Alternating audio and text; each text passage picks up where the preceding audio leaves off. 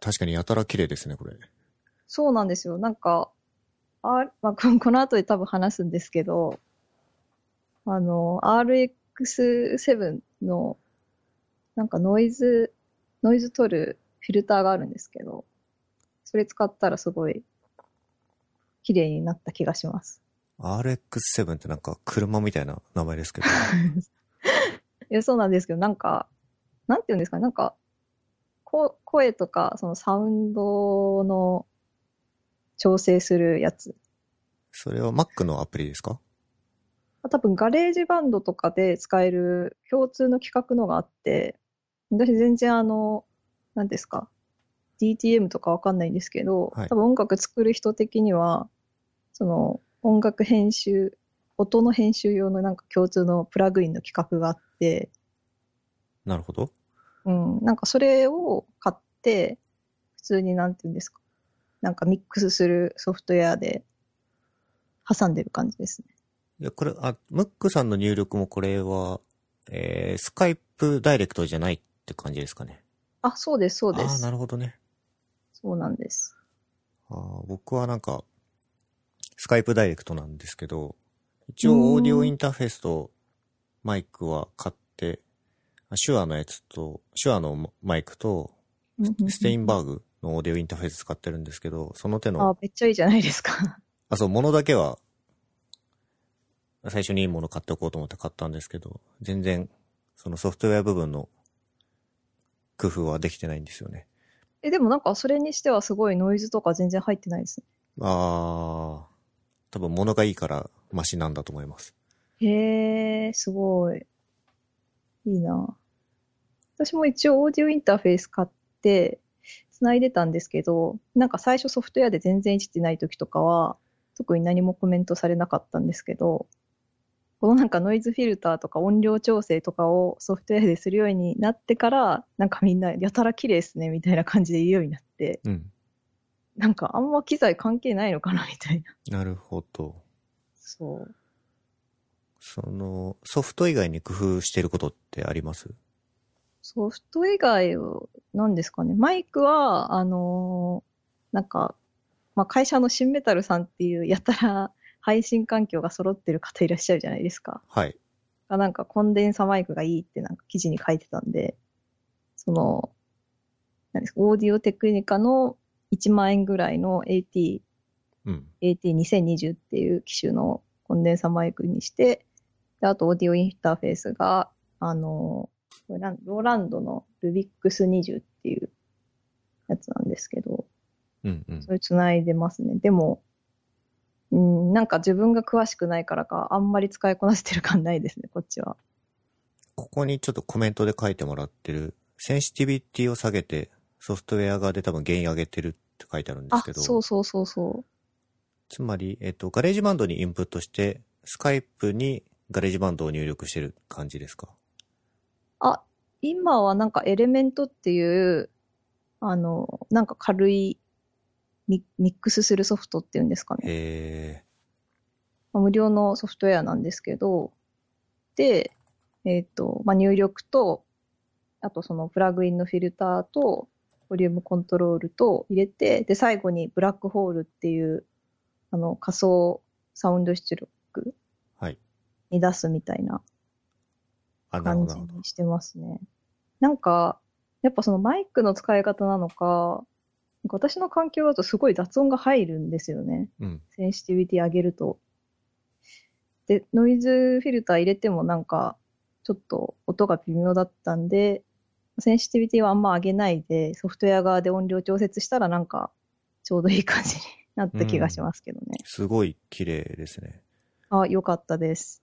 この工夫、エレメントとかそのブラックホールを使ってもらうだけでここまで綺麗になるんだったら他のゲストの人にもお願いしたいレベルですね。ああ、そうですね。どうなんだろう。でももしかしたらその アールエックス なんとかっていうノイズの低減フィルターが効いてんのかな。あれ、まあ、あとマイクをめちゃくちゃ口の近くに持っていって喋るっていうのが何気に重要な気がしますけどね。うん、えっと、それは指向性マイクかどうかにかかわらずですか？うーん、どうなんだろう。でも、コンデンサマイクって、そんな指向性じゃないですよね、多分。こう、バーッと、その空間の音取る感じですよね。えっと、ものによると思いますけど。あ、そうなんですか。はい。手話のやつとかは何種、あの、指向性もそうじゃないともありますね。コンデンサマイクでも。あ、そうなんだ。はい、まあ、そのレベルの知識なんですけど。はい、僕も全然ないですけどね。いや、でもなんか、やっぱね、このコンデンサマイクが、こう、やっぱいちまんえんぐらいするいいやつになると、なんか部屋の音とか、ちょっと外の音とかちょっと拾いがちになっちゃうんで、うん、あの、マイクの近くに行って喋ると、多分その調整してるのか、その声だけ拾うようになるんで、あんまりこう、部屋の中で、いかにも部屋の中で喋ってるなみたいなこもった音にはならないんじゃないかなっていう。なるほど。なんかよくあれですよね、リモートワークでその会議してる時とかに こ, こもるじゃないですか、多分。うん。なんか響いてんなみたいな。部屋にいるとそうなっちゃいますよね。そうなりますよね。なんかそれが多分近くで喋った方がなくなるんじゃないかなって自分では思いますけどね。勉強になる。なるほど。いやまあでもよかったです。なんか、シンメタルさんの真似してみて。うん。えっと、今日はムックさんに、ムック ジェーピー さんに来ていただいてます。はい。はい、お願いします。なんですか？これもちろんいい意味で、コンテンツ力すげえな、この人って思ってて。どういう意味の？なんですかね、こう、な、なんだろう。あーっと 女, 女性版ウパミュンみたいな。ウパミュンちゃんのイメージってどんな感じなんですかね。なんかとにかく買い物をしまくってる家電オタクっていう、まあ、あとツイッターでいろいろ出ちゃってる感じとかが好きなんですよね。あー、最近そうでもないですよね、ウパミュンちゃん。そうですね。もう大人になってしまったのかわかんないけど、確かに。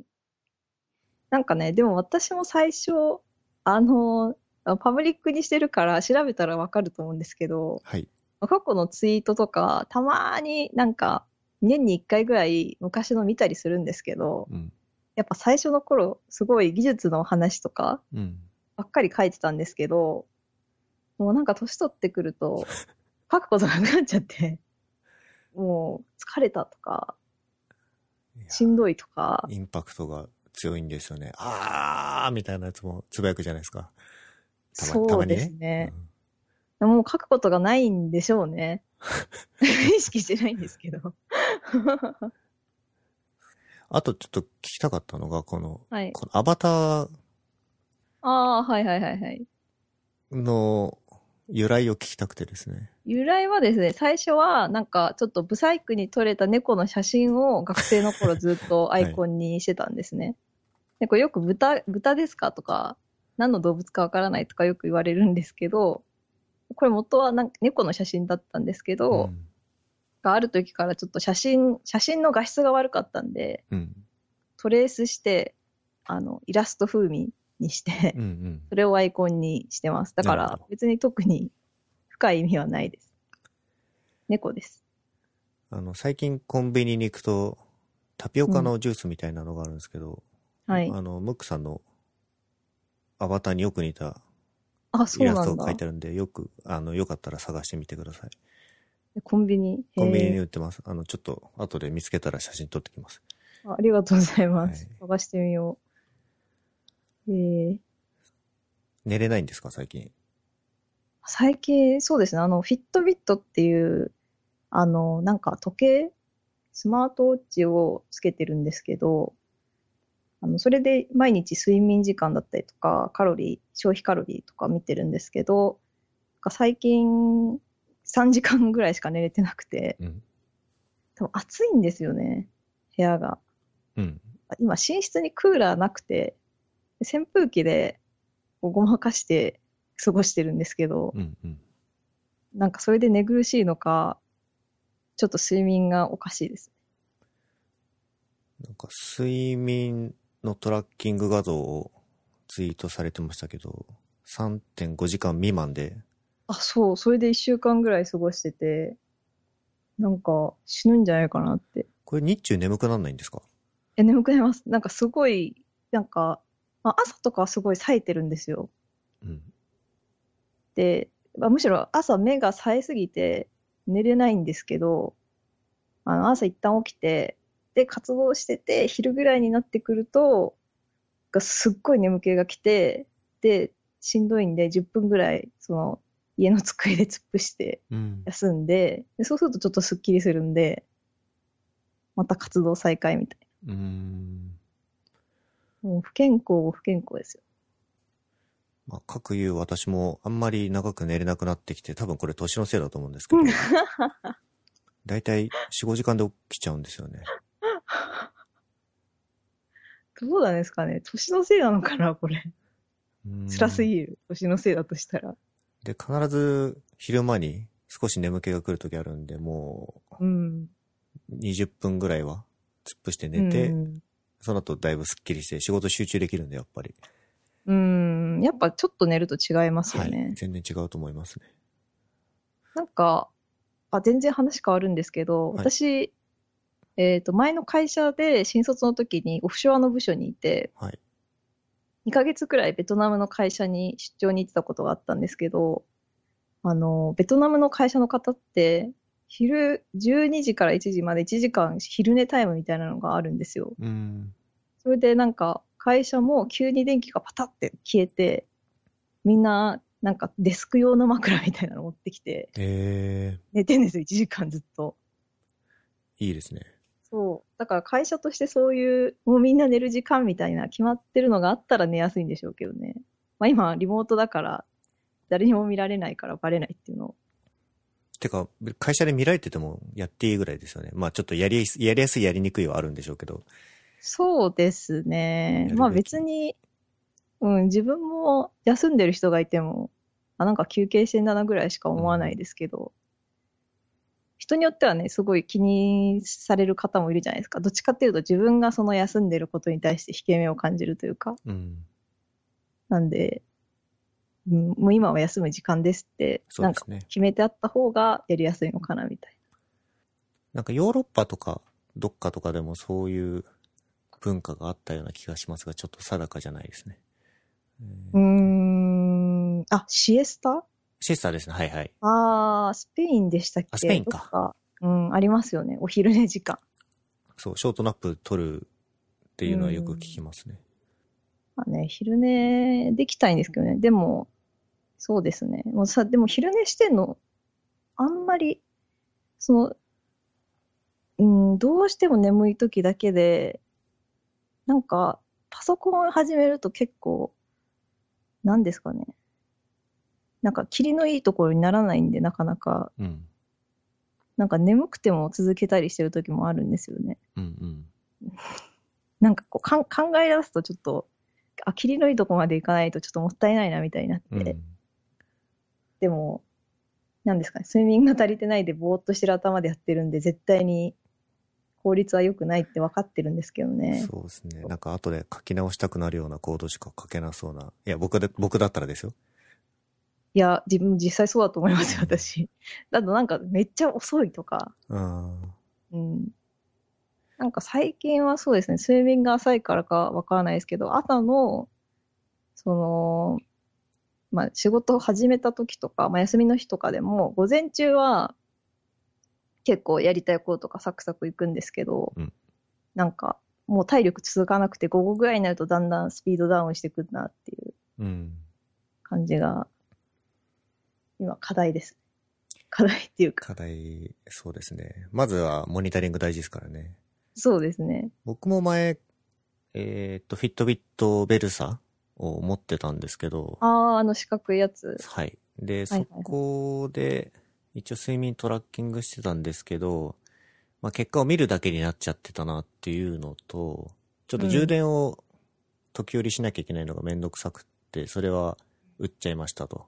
で最近、うん、オーラリングあ出たを買ったんですね。話題のまだ届いてないんですけど。あなるほど。はい。多分これはいっしゅうかんぐらい持つのかな、電池が。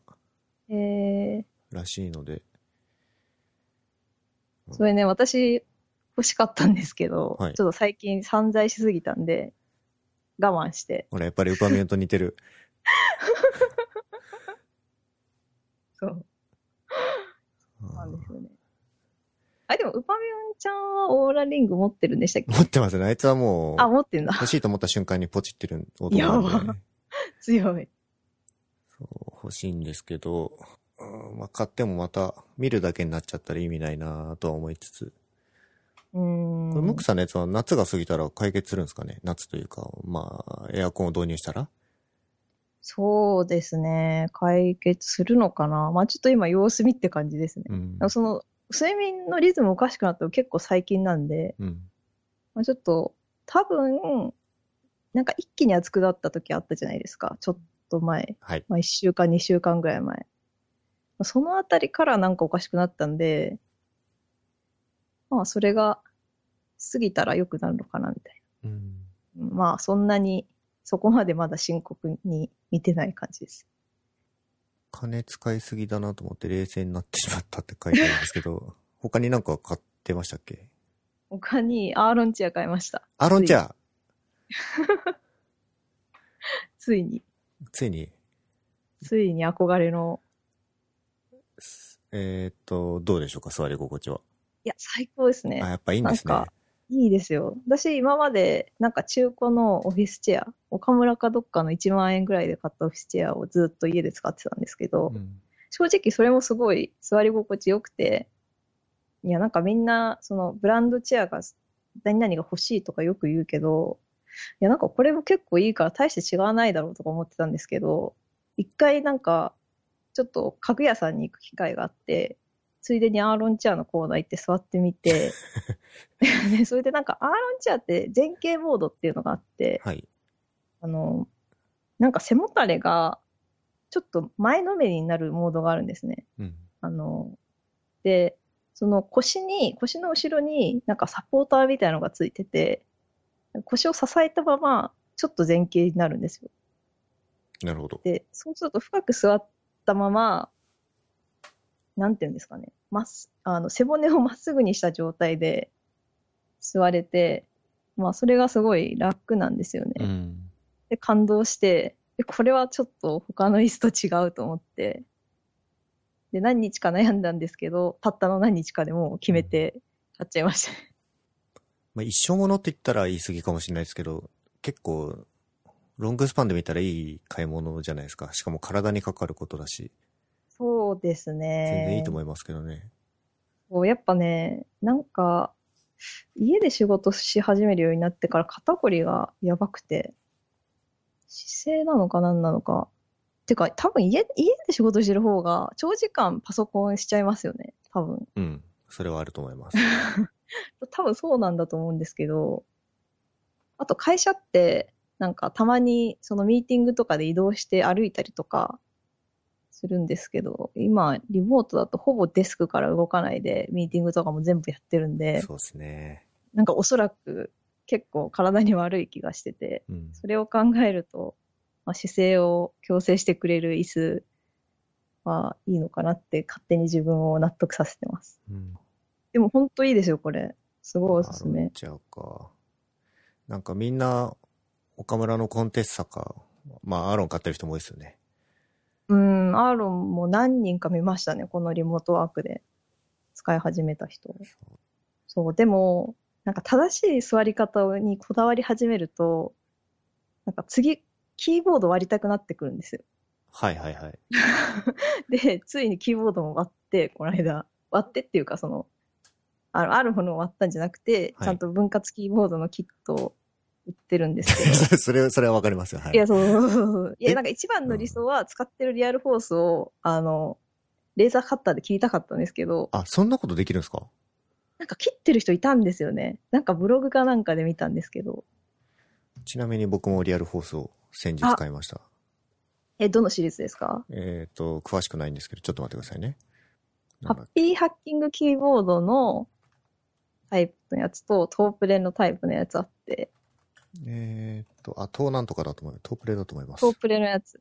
あ、じゃあスタンダードのやつです。でもリアルフォースすごい打ちやすくて、それはそれで気に気に入ってたんですけど。はい。自作してましたよね、そういえば。あ、そうなんです。自, 自作っていうか、まあ、キットは売ってるんですけど、あの、ハンダ付けとかは自分でしなきゃいけないやつ。はいはい。うん。もうめっちゃ大変でしたよ。よじかんぐらいかけて。これですね、僕。あー、Mac のやつ。はい。これは、あれですね。私も持ってますね。あ、そうなんですか。そう。これは会社用に、会社に置いてます、今。まあ、Mac のマジックキーボードから引っ越してきたときは、やっぱストロークもピッチも違ったんでちょっと慣れなかったんですけど、今はもう大丈夫ですね。うん、そうですね。で、でも今はあれですよね。キーボード割れてる状態で。あ、そうですね。割れてる状態で使ってます。肩こりとかやっぱ減ります？それ。うーん、そうですね。なんか、うーん、うーんとか言ったら聞いてないじゃんって感じになるけど、うん、なんか、多分猫背は解消されるんじゃないかな、みたいな。うん。なんか、あの、キーボード打つときに、うんと、今までって、あの、なんですかね、デスクの上に腕乗せてたんですよ。はい。体重というか。で、なんかそれはなんか本当は良くないらしくて、あの、肘、肘置きあるじゃないですか、椅子に。はいはい。肘置きの上に肘を本当に置いて、で、なんか机の高さと同じにして、こうまっすぐ手伸ばしたときに、あの、キーボードが左右それぞれ来るみたいな。ああ。感じにすると、あの、肩甲骨が開くんですよね。はいはいはい。なんで、猫背にはならないかなっていう。ただ目、うん、目はずっと使ってるんで、うん、なんか、普通の人よりは多分すごい疲れてると思うんですけど、猫背は改善してるんじゃないかなっていう。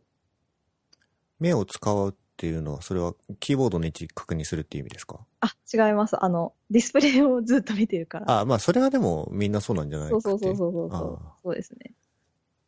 なるほど、なるほど。だからやっぱさすがに一日中ディスプレイ見てるから、夜とかになると、あ、なんか疲れたなってなるんですけど、猫背は改善されてるんじゃないかなって自分では思いますね。うん。うん。僕もたまにマッサージに行くんですけど、こう、肩甲骨のあたりは、何ですか、うん、この肩甲骨と背中の間にこう、マッサージ師さんがよく指を入れてくるんですよね。うんうんうん、ここをちゃんと開かないとダメですよって言ってきて、多分、キーボードのせいで、こうか、両肩が内側に巻き込んでるんだと思いますって言ってて、うんうん、ああ、確かになって思いながら聞いてますけど、多分それで、キーボード割れてるとそういう良いことがありそう。結構、結構なんか広く取らないと、その自然な手の位置にキーボード来ないんで、うんうん、やっぱもうキーボードを分かれさすしか方法はないって感じですね。うん。猫背改善には。割れてるキーボードってもともとあるじゃないですか。えっと、はい、キネシスのやつとか。うんうんうんうん。そういうのでもいいんじゃないですかね、サイズが合えば。これちなみに、あえて自作した理由とかってあるんですか？それはですね、なんか、前も他のエル、エルゴドックスとかありますよね。はい。分割キーボード。あれを試して使ってた時はあったんですけど、なんか、大きいんですよね、キーボードが。うん。で、私手が小さいんで、えっと、多分そういう、なんか標準サイズのキーボードが大きくて、で、今使ってるのはチョコろくじゅうっていう自作キットなんですけど、うん、それはハッピーハッキングキーボードと同じ配列で、結構小さめのキーボードになってるんで、あんまり、こう、手が大きくない人には打ちやすいんじゃないかなっていう。うん、そう、それでなんか小さめのキーボードで、かつ分割で、ちゃんとフル、フルというか、まあ、まあ、フルのキーボードじゃないけど、その、なんていうんですかね、極端にキーが少ないわけじゃない分割キーボードって、で絞っていって、今のキーボードにしたって感じです。うん。で、貯金ができてないと。いや、貯金ありますよ。あります、あります。あるけど、もうちょっとできるよなって思ってて。はい。そう。自分の、なんか毎月ちゃんと、引き落としの形で、えっと、ニーサ と普通の銀行の預金、うん、定期預金か、と、あの、イデコはしてるんですけど、うん、なんかもうちょっと貯められるんじゃないかっていう、なんか自分がそういうおもちゃに使ってるお金を考えると、うん、もうちょっと貯められるよなっていうのは思ってて。うーんそう、なんかいつも仕事で使うからっていう言い訳をして、そういうものを買っちゃうんですよね。うん、マイクもそうだし。うん、まあ、ウパミョンとそっくりですね。ただ、ウパミョンと違うのはちゃんと将来のことを考えられてるっていうところですけど。あ、そうそうそう。一応貯金はしてます。はい、もうね、あの、年なんでね、結構。ウパミョンちゃんと違ってね。まあ、彼若いですからね。そうそうそうそう。なんか工夫してることあります？まあ、イデコはやってますけど、でもあれを満額にしても知れてるじゃないですか。確かに、うん、あの、会社員だとにまんさんぜんえんが限度だったかな。うん、はい。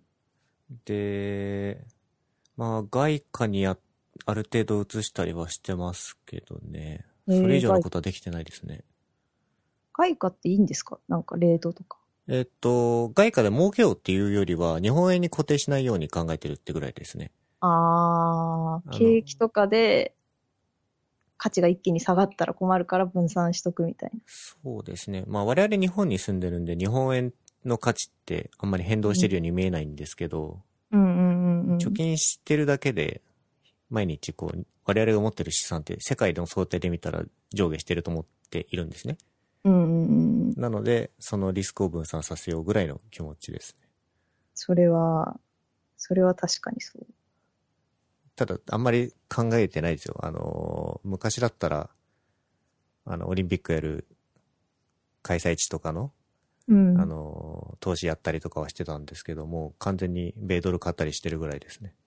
へー。まあでも外貨は全然考えてなかったんで、ちょっとなんか新しい視点でしたね、今、うん、話聞いてて。僕もポチポチ買我慢せず買うようにしてて、うん。それ、飽きたらメルカリで売れるじゃないですか。まあそれはそう。特に電化製品売れちゃうんですよね。そう。結構すぐ。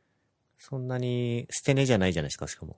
そうですね。なんか結構ななわりとかはちわりぐらいで綺麗に使ってれば売れますね。その販売価格のにさんわりで、レンタルするぐらいの気持ちで。わかる。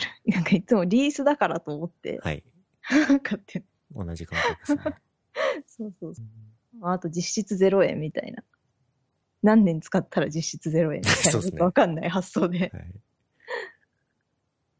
ちょっと業務上関わったことはないんですけど、同じ会社で。はい、あ、そうですね。多分フロン、フロントとかですよね。チーム的には。そうですね。はい。そうなんです。そしたら全然、関わりないですよね。私バックエンドなんで。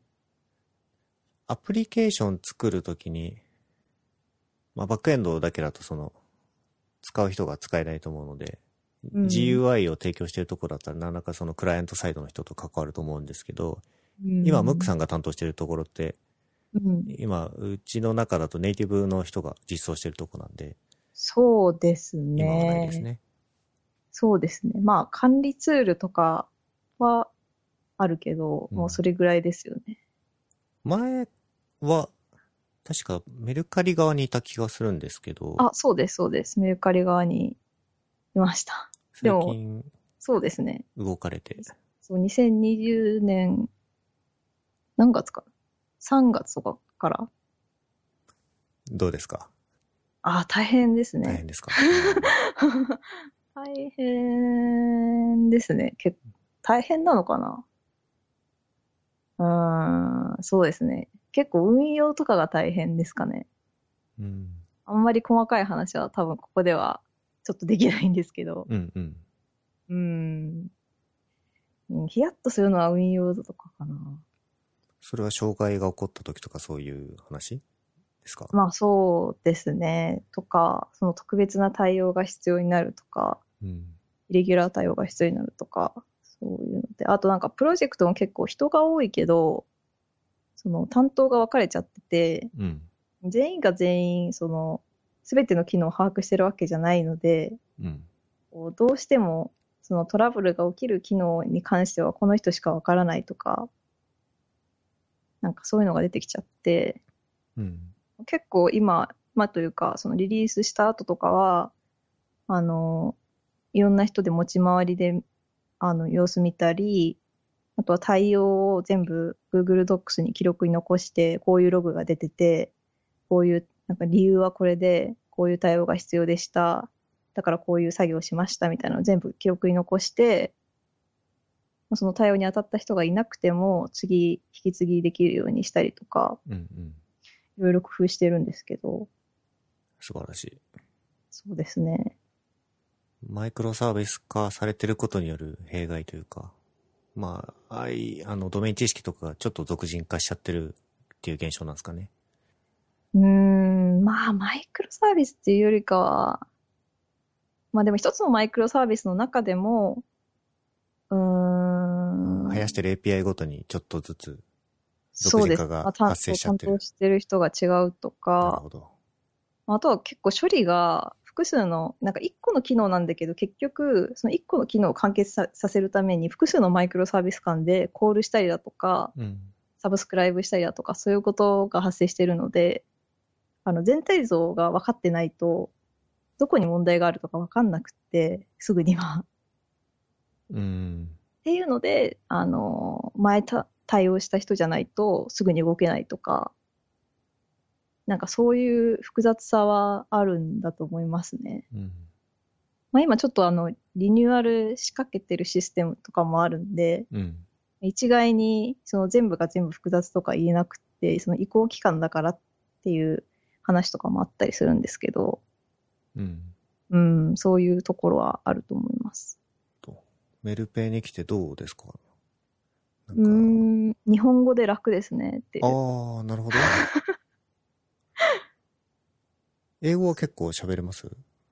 あ、英語、あ、前のチームは全部英語でした。すごい。そう。いや、大変でしたよ。なんか、雑談、雑談もまあ大変ですけど、なんか、新卒の子が多かったんですよね、前のチーム。うん、で、その、なんでこういう風に作った方がいいかとか、なんかそういうのの説明、設計の説明とか、そういうのを英語でしなきゃいけなくって、うん、結構それを納得感を持ってもらって、あの、何ですかね、進めてもらうための説明とか、それを英語でやるっていうのが、あの、まあ、一応やってたけど疲れてはいましたね。うーん。英語の力は前職時代からあったんですか？そう、どうですかね。英語は、でも私多分学生の時に、あの就職する前になんか トーイック の勉強とかしてて、うん、それでなんかリスニングの練習がてら、あの音読とかしてたんで、はい、それで一気に多分喋れるようになった気がしますね。すげえ。音読いいですよ。音読。はい、音読。なんかみんな英会話するって言ってるけど、なんか英会話だと、なんか通じ、通じちゃうじゃないですか。うまく喋れなくても。確かに。なんかあんま上達しなくて、自分的には。なんか、トーイック とか、まあ、トーフル とか何でもいいんですけど、リスニングの問題集とかで出てる会話文を、あの、トランスクリプト、多分問題集とかあとついてると思うんで、それを音読して、よく使うフレーズみたいなのを真似していったりとか。うん、で、うん、実際の会話の時にその覚えたフレーズが少し出てくるようになるイメージですかね。そうですね。もうそれは並べ替えみたいな感じで。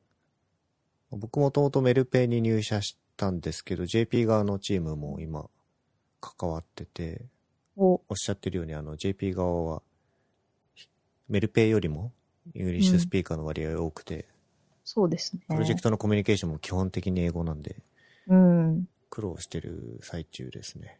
疲れますよね、やっぱ。そうですね。こう議論が活発な時とかは一つ一つ拾うのに必死だったりしますね。うーん、なんかプロリックとかだったらまだ落ち着いてあの返信したりとか、うん、あとは実際の行動をベースにして議論できるから楽なんですけど、うん、あのただ喋るだけの議論の時ってすっごい疲れません？そうですねまあしかもワンワンとかあ説明しなきゃいけないことも多いので、うーん、ただそのサポートは入れたくないんですよね、個人的に。うーん、まあちょっと距離ができちゃう感じはしますよね。ワンワンじゃないやんっていう感覚が、まあ個人的にね、あると、あるので僕は。なるべく入れないで、自分の言葉で伝えようとは努力してますけど、まだまだ改善の余地があります。うーん。いや、でもすごいです。ワンワンとか、何、何喋ればいいんだろうって感じですよね。あれワンワンしてないんですか今？いや、してるんですけど、自分がその、マネジメントの立場だったらどうしようって感じになるなと思って、うん、その自分のネイティブじゃない言語で。そうですね。うん、幸い、あー、いや、そうでもないな。カナダ人がいるから、英語ネイティブだな。その、英語ネイティブじゃない人のとの会話は、比較的気持ちが楽だったりするんですよ。うん、あ、わかります。あと、単語とかもそんな難しいの使わないですよね。そうですね。うんまあ、なんかアメリカ出身の方と話してるときとか、あの、なんかね、音もわかんないし、あと、イディオムがわかんないんですよ。うん。な, なんか、単語っていうかもう、例えば、な、なんですかね。なんか、ゲットとか、ハブとか、噛むとか、そういう簡単な言葉を使って、その熟語で意味変わるみたいなのあるじゃないですか、うん。ちょっと思い出せないんですけど、なんかそういうの結構カジュアルに使ってて、で意味わかんないみたいな、とかがありますね。なんかその点、あの、ネイティブスピーカーじゃない方だと、比較的喋るスピードそんなに速くないし、うん、ボキャブラリーも、なんかそんなに、難しい単語とか使わないから、そうですね。気は楽ですね。あと、スピードとかもやっぱり、うん、当たり前ですけど、ネイティブよりは遅いので。うん、そうですね。ワンオンワンで思い出した。勝手にワンオンワンするって書いてあるんですけど。はい。これは、同僚としてるんですか？そう、同僚と勝手にワンオンワン設定して、上司じゃなくて。で、設計の相談とかしたりしてるんですけど、すごいいいですよ。あの、なんか自分とプロジェクト一緒じゃなくても、すごい詳しい人とか、うん、あの、経験が長い人とかに、あの、相談するとちょっと自分にはなかった視点とかが見られたりするんで、うん、ちょっとせっかくだし、相手の時間は、ちょっと申し訳、もらっちゃって申し訳ないけど、ラッキーと思ってやってますね、うん、社内優秀な人多いんでそれはありますよね。うん、そうですね。でもなんか申し込む側は確かにおっしゃるように時間使ってごめんなさい感はあるんですけど、うん、あっちは多分何も気にしてなくて。あ、そうですかね。まあそれも業務の一つというか楽しみの一つと思ってやるんじゃないですかね。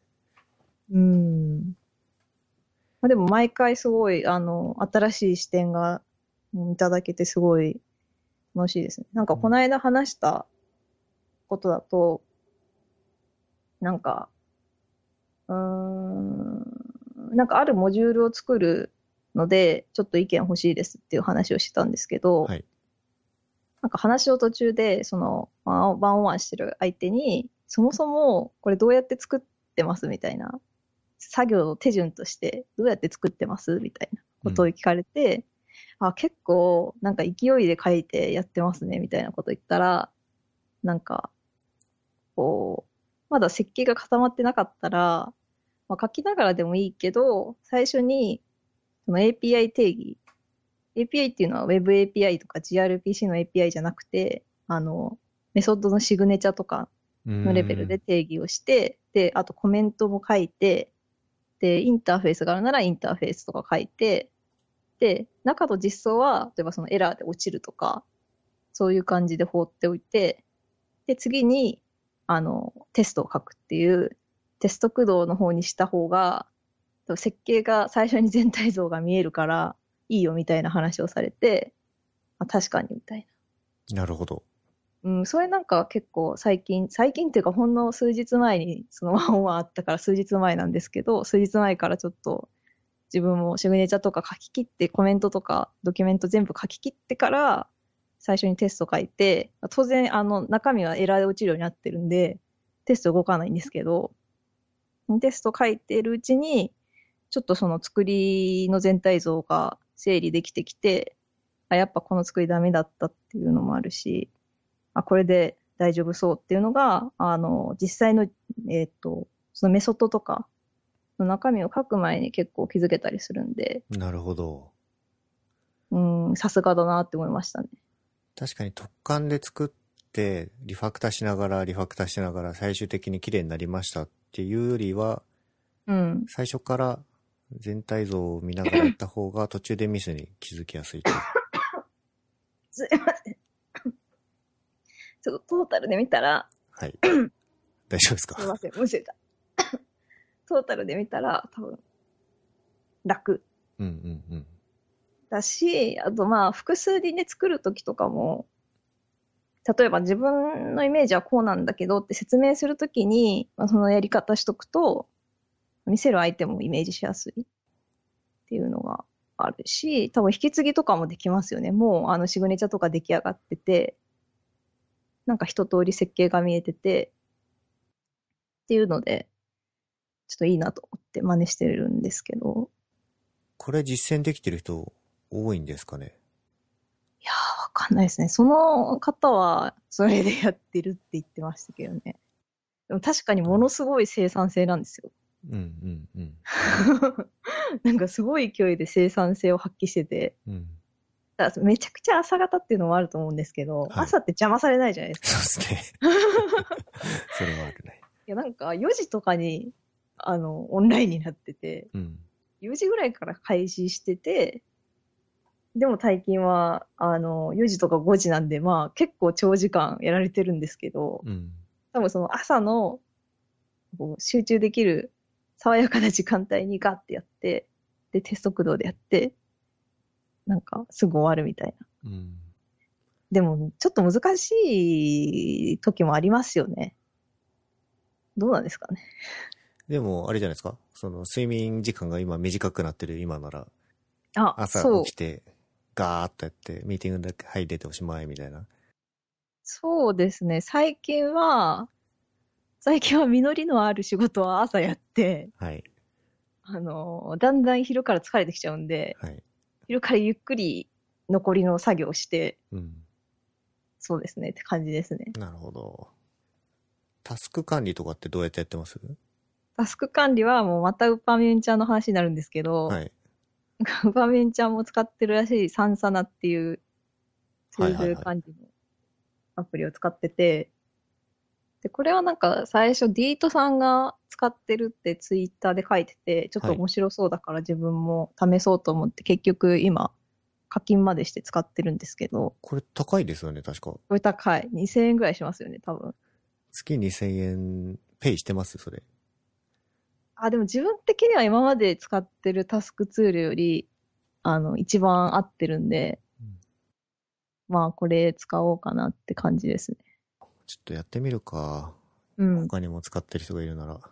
確かにしゅうかんはトライアルできるんで、うん、で、これいいのは、私はつその使ってない機能なんですけど、あの、タスクって、その予想時間入れられるじゃないですか、はい、仕事に。その予想時間で、あの、まあ、登録したタスクをカレンダーにドロップすると、そこをブロックしてくれるんですよ、予定を。はいはいはいはい。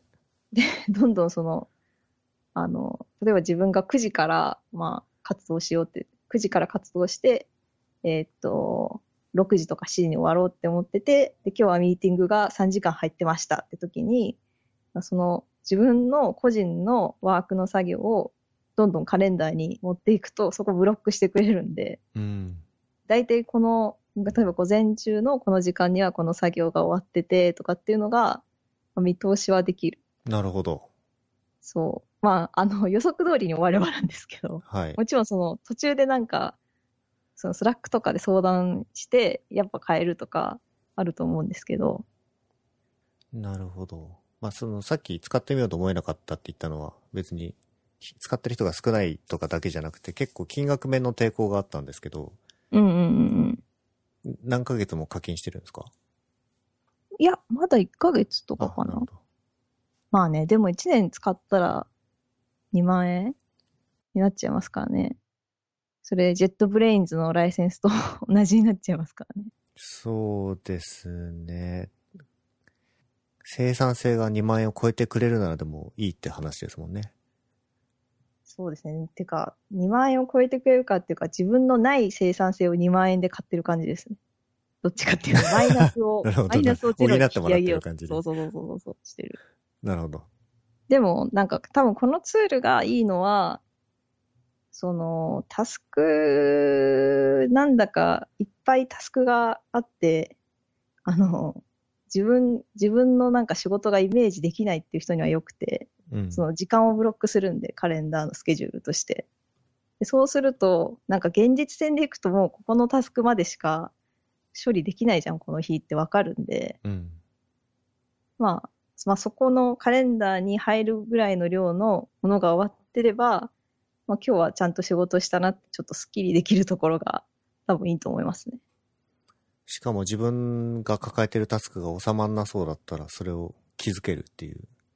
あ、そうそうそうそう。それがいいっすね。で、なんかそう毎日プランニングのなんか画面みたいなのがセットされてて、あの日が変わるとプランニングの画面になって勝手にそのツールが、うん、あの今日のプランニングをしましょうって言ってでもその時点で前日終わらなかったタスクは今日に積まれるんですけどその時点であの例えばはちじかんより多かったりとかいつもよりなんか多いタスクが積んでると自動で次の日以降になんか重要度の低そうなやつを移動してくれたりするんで、えー、賢結構賢いですよ。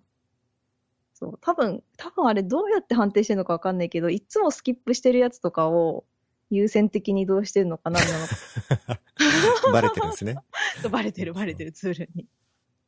なんでその自分ができる現実ラインがちゃんと分かるっていう、うん、とか、まあ、あと、まあ、マネージャーとかあとはなんかよく人からミーティング差し込まれちゃう人はカレンダーにあらかじめ入れてブロックしたらあこの人今このワークしなきゃいけないんだって分かるんで、うんまあ、そういう使い方もいいかもしれない。私はあの基本的に打ち合わせとか全部出ようと思ってるんでカレンダーの方は入れてないんですけど、うんうんうんうん、これあ僕はプライベートの計画とかも全部 Google カレンダーで管理してるんですけど、はい、業務外の予定を管理するのにも便利そうな気がしてきました。これはあそうそう思いますよ。なんかこの本読みたいとか、えー、そうそうですね、うん、なんかそういうちょっとしたこと美容室行くとかタスク立ててカレンダーにドロップするとか、うんうん、そういうこともできるわけですよね。そうそうそうそうとかあとそうだ、まあ、言い忘れてたんですけどカレンダーにあらかじめ登録してある予定をタスク化できるんですよ。お勝手にしてくれるんですよ。だからそのタスクとそれに使う時間が何時間とかっていうのがもう連携してあってそれがすごいいいんですよね。例えばそのさっき言ってた美容室に行くっていう予定があらかじめカレンダーに入ってたらその日のプランニングの時に、えっと、例えばじゅうにじからにじかん美容室に行くっていうタスクとして入ってくるみたいな。うーん、うん、なんか使ってみようと思い始めたので使ってみますよこれ。ぜひトライアルはただなんでね。これちなみにインビテーションとかないんですかムックさんの。あ、ありますよ。じゃあ送りますよ、後で。あ、えっと、多分あのアジ、アジェンダに書いて、多分このエピソードを聞いてくれた人が、あー。ムックさんのリンク経由で登録してくれれば。リンクであったかな？ちょっと後で確認しますね。はい。はい。まあ、でも私はあの、ちょっとね、詰め込み体質なところがあるんで、はい。あのそれで毎日完璧にできてるわけじゃなくてこの間とか普通になんか夜のくじぐらいだったのにあと残りじゅういちじかんって表示されてて終わんないじゃんみたいなことがあったんですけど。破綻してるってやつですね。そうそうそうそうそう。でも世の中には多分破綻してることすら気づかない人もいると思うんで。そうです、ね。そんな皆様にはこのサンサナサンサマじゃないですか、これ。サンサマか？サンサナあれ？サンサマ？サンサマだった。サンサマかな？サンサマを使ってみてください。うん、はい。はい。はい。では、あのー、突然のリクエストに答えていただきありがとうございました。あ、こちらこそありがとうございました。いいえ、なんか全然面白い話できなくて申し訳ないんですけど。多分これ面白くないって思ってるのは本人だけなんで大丈夫ですよ。はい、聞いてる人は面白いと思うので大丈夫。お。また。はい。じゃあまたよろしくお願いします。はい、ありがとうございました。ありがとうございました。失礼します。失礼します。